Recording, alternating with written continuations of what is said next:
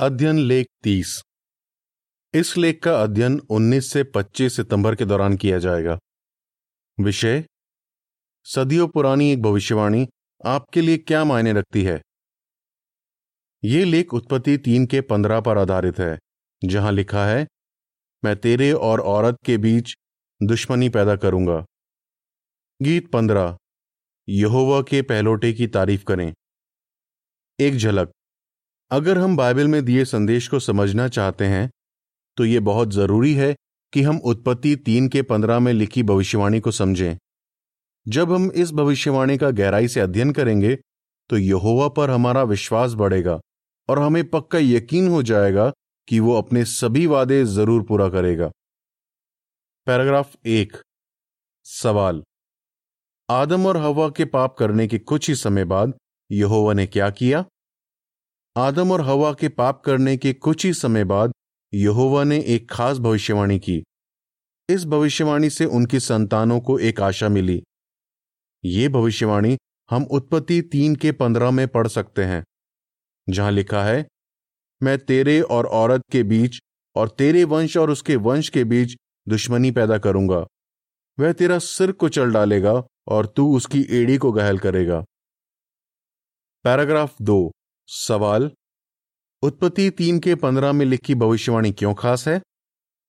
वैसे तो ये भविष्यवाणी बाइबल की पहली किताब में लिखी है, पर बाइबल की दूसरी किताबों का भी इससे कोई ना कोई नाता है। ठीक जैसे एक माला में बहुत से मोती होते हैं और एक धागा उन्हें जोड़े रखता है। उसी तरह, बाइबल में बहुत सी किताबें हैं, लेकिन उत्पत्ति तीन के पंद्रह में दिया संदेश उन्हें जोड़े रखता है। और यह संदेश है कि यहोवा एक छुड़ाने वाले को भेजेगा, जो शैतान और उसके दुष्ट साथियों का नाश कर देगा। जब उनका नाश हो जाएगा तो यहोवा के लोग बहुत खुशियाँ मनाएँगे। पैराग्राफ तीन। सवाल। इस लेख में हम क्या जानेंगे? इस लेख में हम उत्पत्ति तीन के पंद्रह में लिखी भविष्यवाणी से जुड़े इन सवालों के जवाब जानेंगे। पहला, इस भविष्यवाणी में कौन किसे दर्शाता है? दूसरा ये भविष्यवाणी अब तक कैसे पूरी हुई है? तीसरा, इस भविष्यवाणी से हमें कैसे फ़ायदा हो रहा है? इस भविष्यवाणी में कौन किसे दर्शाता है? पैराग्राफ चार, सवाल। सांप कौन है और हम ये कैसे कह सकते हैं?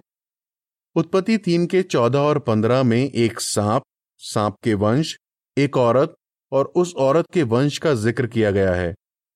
बाइबल से हम जान पाते हैं कि ये असल में कौन है। आइए सबसे पहले सांप के बारे में जानें। अदन के बाग में यहोवा ने जो कहा, वो एक सांप नहीं समझ सकता था। इसलिए, इस भविष्यवाणी में जिस सांप का ज़िक्र किया गया है, वो कोई सचमुच का सांप नहीं हो सकता। तो फिर वो कौन है? प्रकाशित वाक्य बारह के नौ में बताया गया है कि ये पुराना सांप और कोई नहीं, बल्कि शैतान है। अब आइए जानें कि उसका वंश कौन है। पैराग्राफ पाँच, सवाल। सांप का वंश कौन है? बाइबल में जब भी किसी के वंश की बात की गई है तो इसका हर बार यह मतलब नहीं होता कि उसके अपने बच्चों की बात की जा रही है। कई बार एक व्यक्ति को तब भी किसी का वंश या बच्चा कहा गया है, जो वो उसी के जैसे काम करता है। इसलिए हम कह सकते हैं कि सांप का वंश वो दुष्ट, स्वर्गदूत और इंसान है, जो शैतान की तरह यहोवा का साथ नहीं देते। और उसके लोगों का विरोध करते हैं। इस वंश में वो स्वर्गदूत भी हैं, जो नूह के दिनों में स्वर्ग छोड़कर धरती पर आ गए थे। और वो इंसान भी, जो अपने पिता शैतान की तरह बुरे बुरे काम करते हैं। पैराग्राफ छ, सवाल। जिस औरत के बारे में उत्पत्ति तीन के पंद्रह में बताया गया है, वो हवा क्यों नहीं हो सकती? अब आइए समझने की कोशिश करते हैं कि वो औरत कौन है। वो औरत हवा नहीं हो सकती। इसकी एक वजह पर ध्यान दीजिए। हम जानते हैं कि सांप शैतान है जो एक स्वर्गदूत है, और भविष्यवाणी में बताया गया था कि औरत का वंश सांप के सिर को कुचल डालेगा, लेकिन हवा का वंश या बच्चा तो एक इंसान होता, और एक इंसान एक स्वर्गदूत का कैसे नाश कर सकता है? तो फिर वो औरत कौन है? पैराग्राफ सात, सवाल। प्रकाशित वाक्य बारह के एक, दो, पाँच और दस से हमें कैसे पता चलता है कि उत्पत्ति तीन के पंद्रह में बताई गई औरत कौन है? बाइबल की आखिरी किताब से हम जान सकते हैं कि औरत असल में कौन है। प्रकाशित वाक्य बारह के एक और दो में लिखा है, फिर स्वर्ग में एक बड़ी निशानी दिखाई दी। एक औरत सूरज ओढ़े हुए थी और चाँद उसके पैरों तले था और उसके सिर पर बारह तारों का ताज था और वह गर्भवती थी। वह दर्द से चिल्ला रही थी और बच्चा जनने की पीड़ा से तड़प रही थी। आयत पाँच में लिखा है, उस औरत ने एक बेटे, यानी एक लड़के को जन्म दिया, जो चरवाहे की तरह सब राष्ट्रों को लोहे की छड़ से हाँकेगा। उस औरत के बच्चे को छीन कर परमेश्वर और उसकी राजगद्दी के पास ले जाया गया।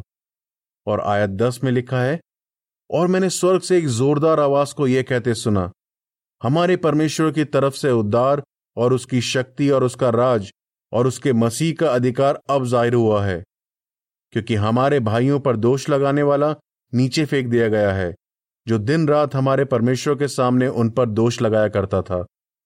वहाँ बताया गया है कि उसके सिर पर बारह तारों का ताज है और चाँद उसके पैरों तले है, और वो एक बच्चे को जन्म देती है जो परमेश्वर के राज को दर्शाता है। हम जानते हैं कि इस राज की शुरुआत स्वर्ग में हुई तो ये औरत भी धरती पर नहीं, बल्कि स्वर्ग में ही होगी। इसका मतलब औरत यहोवा के संगठन के उस हिस्से को दर्शाती है जो स्वर्ग में है, और जिसमें लाखों करोड़ों वफादार स्वर्गदूत हैं। पैराग्राफ आठ। सवाल, औरत के वंश का मुख्य भाग कौन है, और वो ये कब बना? बाइबल से हम ये भी जान सकते हैं कि औरत के वंश का मुख्य भाग कौन है। यह पहले से बताया गया था कि वो अब्राहम के खानदान से आएगा। उत्पत्ति 22 के 15 से 18 में लिखा है, यहोवा के स्वर्गदूत ने दूसरी बार स्वर्ग से अब्राहम को आवाज़ दी और कहा, यहोवा कहता है, तू अपने बेटे को, अपने इकलौते बेटे को भी देने से पीछे नहीं हटा। तेरे इस काम की वजह से मैं अपनी शपथ खाकर कहता हूँ कि मैं तुझे ज़रूर आशीष दूँगा और तेरे वंश को इतना बढ़ाऊँगा कि वह आसमान के तारों और समुद्र किनारे की बालू के किनको जैसा अनगिनत हो जाएगा, और तेरा वंश अपने दुश्मनों के शहरों को अपने अधिकार में कर लेगा, और तेरे वंश के ज़रिए धरती की सभी जातियाँ आशीष पाएँगी, क्योंकि तूने मेरी आज्ञा मानी है। और जैसा भविष्यवाणी की गई थी, यीशु अब्राहम के खानदान से ही आया। इसके अलावा यह वंश कोई इंसान नहीं हो सकता था, क्योंकि उसे शैतान का नाश करना था। करीब तीस साल की उम्र में जब यीशु ने बपतिस्मा लिया, तब यहोवा ने उसका पवित्र शक्ति से अभिषेक करके ज़ाहिर किया कि वो उसका चुना हुआ बेटा है। उस वक्त वो औरत के वंश का मुख्य भाग बन गया। बाद में यीशु की मौत हो गई, लेकिन फिर यहोवा ने उसे ज़िंदा कर दिया और उसे महिमा और आदर का ताज पहनाया और उसे स्वर्ग में और धरती पर सारा अधिकार दिया। उसे शैतान के कामों को नष्ट करने का भी अधिकार दिया गया। इब्रानियों दो का सात, मत्ती अट्ठाईस का अठारह और पहला योहन्ना तीन का आठ। पैराग्राफ नौ और दस। सवाल क, यीशु के अलावा और कौन औरत के वंश का भाग हैं? वे कब इसका भाग बनते हैं? सवाल खा, अब हम क्या जानेंगे? इस वंश का दूसरा भाग भी है। इसी बारे में प्रेषित पॉलुस ने यहूदी और गैर यहूदी अभिषिक्त मसीहों से कहा, अगर तुम मसीह के हो तो तुम वाकई अब्राहम का वंश हो और वादे के मुताबिक वारिस हो। गलातियों तीन का अट्ठाईस और उनतीस। इससे पता चलता है कि जब यहोवा पवित्र शक्ति से एक मसीह का अभिषेक करता है तो वो उस वंश का भाग बन जाता है। इसका मतलब औरत का वंश यीशु मसीह और उसके साथ राज करने वाले एक लाख चवालीस हज़ार जनों से बना है। ये सभी अपने पिता यहोवा की तरह सोचते हैं और उसी की तरह काम करते हैं। अब तक हमने देखा कि उत्पत्ति तीन के पंद्रह में लिखी भविष्यवाणी में जिनका ज़िक्र किया गया है, वो कौन है? अब आइए जानें कि ये भविष्यवाणी अब तक कैसे पूरी हुई है और आज इससे हमें कैसे फ़ायदा हो रहा है। कुछ और जानकारी। उत्पत्ति तीन के चौदह और पंद्रह में कौन किसे दर्शाता है? सांप कौन है? शैतान, जिसे प्रकाशित वाक्य बारह के नौ में वही पुराना सांप कहा गया है। पैराग्राफ चार। सांप का वंश कौन है? दुष्ट स्वर्गदूत और बुरे लोग जो यहोवा का साथ नहीं देते और उसके लोगों का विरोध करते हैं। पैराग्राफ पाँच। औरत कौन है? यहोवा के संगठन का वह हिस्सा जो स्वर्ग में है और लाखों करोड़ों स्वर्गदूतों से मिलकर बना है। पैराग्राफ सात। औरत का वंश कौन है? यीशु मसीह और उसके साथ राज करने वाले एक लाख चवालीस हज़ार जन। पैराग्राफ आठ और नौ। वापिस लेख पर। यह भविष्यवाणी अब तक कैसे पूरी हुई है? पैराग्राफ ग्यारह। सवाल, औरत के वंश की एड़ी कैसे घायल की गई? उत्पत्ति तीन का पंद्रह में बताया गया था कि सांप औरत के वंश की ईड़ी को घायल करेगा। यह भविष्यवाणी तब पूरी हुई जब शैतान ने यहूदी और रोमी लोगों के ज़रिए यीशु को मरवा डाला।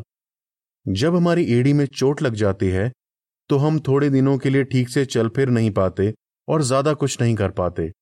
उसी तरह, जब यीशु की मौत हुई तो करीब तीन दिन तक वो भी कुछ नहीं कर पाया। पैराग्राफ बारह। सवाल, सांप का सिर कब और कैसे कुचला जाएगा? भविष्यवाणी में बताया गया था कि औरत का वंश सांप के सिर को कुचल डालेगा। पर यीशु की तो मौत हो चुकी थी। फिर यह बात कैसे पूरी होती? इसके लिए ज़रूरी था कि यीशु को ज़िंदा किया जाए। और ठीक ऐसा ही हुआ। यीशु की मौत के तीसरे दिन यहोवा ने उसे एक अदृश्य शरीर देकर ज़िंदा कर दिया और उसे स्वर्ग में अमर जीवन दिया। यहोवा के ठहराए समय पर यीशु शैतान का नामो निशान मिटा देगा। इसके अलावा यीशु और उसके साथ राज करने वाले धरती से सांप के वंश को, यानी परमेश्वर के सभी दुश्मनों को भी मिटा देंगे। कुछ और जानकारी। उत्पत्ति तीन के पंद्रह में लिखी भविष्यवाणी, कैसे पूरी होती आ रही है? ईसा पूर्व 1943 परमेश्वर ने अब्राहम से जो करार किया था कि वंश का मुख्य भाग उसके खानदान से आएगा, वह लागू होना शुरू हुआ। ईसवी सन उनतीस यीशु का अभिषेक किया गया और वह औरत के वंश का मुख्य भाग बन गया। ईसवी सन तैतीस का फंसे, यीशु की एड़ी घायल की गई, पर तीन दिन बाद उसका जख्म भर गया। ईसवी सन तैतीस का पिंतेकुस, कुछ चेलों का पवित्र शक्ति से अभिषेक किया गया। इस तरह पहली बार कुछ लोग औरत के वंश के दूसरे भाग का हिस्सा बने। 1914 या उसके तुरंत बाद, शैतान को स्वर्ग से फेंक दिया गया। और औरत के वंश पर और भी ज़्यादा जुल्म किए जाने लगे। हज़ार साल के शासन के बाद, शैतान का हमेशा हमेशा के लिए नाश कर दिया जाएगा। वापस लेख पर। इस भविष्यवाणी से हमें कैसे फ़ायदा हो रहा है? पैराग्राफ तेरह, सवाल। आज हमें इस भविष्यवाणी से कैसे फ़ायदा हो रहा है? जरा सोचिए। जिस तरह से ये भविष्यवाणी पूरी हुई है, उससे आपको कितना फ़ायदा हुआ है? जब यीशु धरती पर आया तो उसके काम और लोगों के साथ उसका व्यवहार बिल्कुल उसके पिता की तरह था। उसे जानने से हम यहोवा को जान पाए और उससे प्यार करने लगे। यीशु ने हमें जो बातें सिखाई और आज वो जिस तरह संगठन को निर्देश दे रहा है, उससे भी हमें बहुत फ़ायदा हो रहा है। उसने हमें एक ऐसी ज़िंदगी जीना सिखाया जिससे यहोवा खुश हो। आखिर में उसकी एड़ी को घायल किया गया, यानी उसे मार डाला गया। उसके बलिदान से भी हमें फ़ायदा होता है। उसने हमारे लिए अपना जो परिपूर्ण जीवन दिया, उसी के आधार पर यहोवा हमारे सभी पापों को धोकर हमें शुद्ध करता है। पहला यहुन्ना एक का साथ पैराग्राफ चौदह। सवाल, अदन के बाग में की गई भविष्यवाणी तुरंत पूरी क्यों नहीं हो सकती थी? समझाइए। यहोवा ने अदन के बाग में जो भविष्यवाणी की थी वो तुरंत पूरी नहीं हो सकती थी। हम ऐसा क्यों कह सकते हैं? क्योंकि औरत के वंश को आने में वक्त लगता और कुछ समय बाद जाकर ही लोग शैतान का साथ देने लगते। यही नहीं, सांप के वंश और औरत के वंश के बीच दुश्मनी या नफरत पैदा होने में भी वक्त लगता। इस भविष्यवाणी को अच्छी तरह समझने से हम जान पाते हैं कि शैतान की ये दुनिया यहोवा के लोगों से नफरत करेगी। यीशु ने भी अपने चेलों को पहले से बताया था कि उनसे नफरत की जाएगी। खासकर पिछले सौ सालों से हम ये साफ़ देख सकते हैं कि यहोवा के लोगों के साथ ऐसा ही हो रहा है। पैराग्राफ पंद्रह। सवाल का, दुनिया हमसे पहले से ज़्यादा नफरत क्यों करने लगी है? सवाल का, हमें शैतान से क्यों नहीं डरना चाहिए? सन 1914 में जब यीशु परमेश्वर के राज का राजा बना तो उसके कुछ ही समय बाद उसने शैतान को स्वर्ग से धरती पर फेंक दिया। लेकिन शैतान चुपचाप नहीं बैठा है। वो जानता है कि उसका बहुत कम समय बाकी रह गया है। इसलिए वो बड़े क्रोध में है और यहोवा के लोगों पर अपना गुस्सा उतार रहा है। प्रकाशित वाक्य बारह का बारह। यही वजह है कि शैतान की दुनिया आज हमसे पहले से कहीं ज़्यादा नफरत करती है। लेकिन हमें शैतान और उसका साथ देने वालों से डरने की ज़रूरत नहीं है। हम प्रेषित पॉलुस की ये बात याद रख सकते हैं। अगर परमेश्वर हमारी तरफ़ है तो कौन हमारे खिलाफ होगा? रोमियो आठ का इकतीस। यहोवा ने अब तक जिस तरह उत्पत्ति तीन के पंद्रह में लिखी भविष्यवाणी पूरी करवाई है, उसे साबित हो जाता है कि हम उस पर भरोसा कर सकते हैं। पैराग्राफ 16 से 18 सवाल, उत्पत्ति तीन के पंद्रह में लिखी भविष्यवाणी को अच्छी तरह समझने से कर्टिस उर्सुला और जैसिका को कैसे फ़ायदा हुआ? उत्पत्ति तीन के पंद्रह में दर्ज यहोवा के वादे पर ध्यान देने से हम हिम्मत से मुश्किलें सह पाते हैं। बाई कर्टिस, जो गुआम द्वीप में मिशनरी सेवा कर रहे हैं, कहते हैं, मेरी ज़िंदगी में कई बार ऐसे हालात आए जब मुझे लगा कि मैं यहोवा का वफादार नहीं रह पाऊँगा। पर जब मैं सोचता हूँ कि उत्पत्ति तीन के पंद्रह में लिखी भविष्यवाणी कैसे पूरी हुई है तो यहोवा पर मेरा भरोसा बढ़ जाता है। भाई कर्टिस को उस दिन का इंतज़ार है, जब यहोवा सारी तकलीफें और परेशानियाँ हमेशा के लिए दूर कर देगा। जर्मनी में रहने वाली बहन उर्सुला बताती हैं कि जब उन्होंने उत्पत्ति तीन के पंद्रह में लिखी भविष्यवाणी का अध्ययन किया तो वो समझ पाई कि बाइबल की बाकी भविष्यवाणियाँ कैसे उससे जुड़ी हुई हैं। यह देखकर वो हैरान रह गईं और इस बात पर उनका यकीन बढ़ गया कि यहोवा ने ही बाइबल लिखवाई है। वो ये भी कहती हैं, यहोवा ने इंसानों को उनके हाल पर नहीं छोड़ा, बल्कि उसने तुरंत कदम उठाया और उन्हें एक आशा दी। इस बारे में सोचने से अब मैं यहोवा से और भी प्यार करने लगी हूँ। माइक्रोनेशिया में रहने वाली बहन जैसिका कहती है, मुझे आज भी वो दिन याद है जब मुझे यकीन हो गया था कि यही सच्चाई है। मैं समझ गई कि उत्पत्ति तीन के पंद्रह में लिखी भविष्यवाणी पूरी हो रही है। मैं जान पाई कि यहोवा ये नहीं चाहता कि आज हम जैसी ज़िंदगी जी रहे हैं, वैसी ज़िंदगी जिए। इस भविष्यवाणी के बारे में पढ़ने से मुझे पक्का यकीन हो गया कि यहोवा की सेवा करने से आज मैं एक अच्छी ज़िंदगी जी पाऊँगी और भविष्य में तो मैं इससे भी अच्छी ज़िंदगी जीऊँगी। पैराग्राफ 19 सवाल, हम क्यों यकीन रख सकते हैं कि भविष्यवाणी का बचा हुआ हिस्सा भी ज़रूर पूरा होगा? जैसा कि हमने इस लेख से जाना, उत्पत्ति तीन के पंद्रह में लिखी भविष्यवाणी पूरी हो रही है। आज हम जानते हैं कि औरत का वंश और सांप का वंश कौन है। औरत के वंश के मुख्य भाग यानी यीशु की ईड़ी को घायल किया जा चुका है और उसका जख्म भी भर गया है। अब वो स्वर्ग में एक ताकतवर राजा है और उसे अमर जीवन दिया गया है। जो लोग औरत के वंश का दूसरा भाग होंगे, यहोवा लगभग उन सभी को चुन चुका है।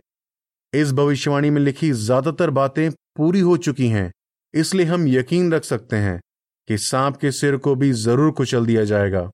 उस वक्त यहोवा के सभी सेवक चैन की सांस लेंगे।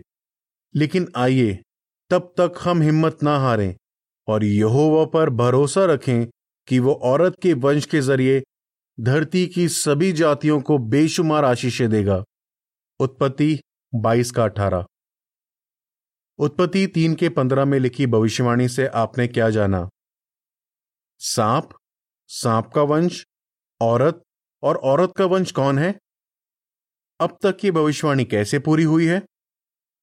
जिस तरह यह भविष्यवाणी पूरी हुई है उससे आपको कैसे फ़ायदा हुआ है? गीत तेईस। यहोवा का राज शुरू हुआ। लेख समाप्त।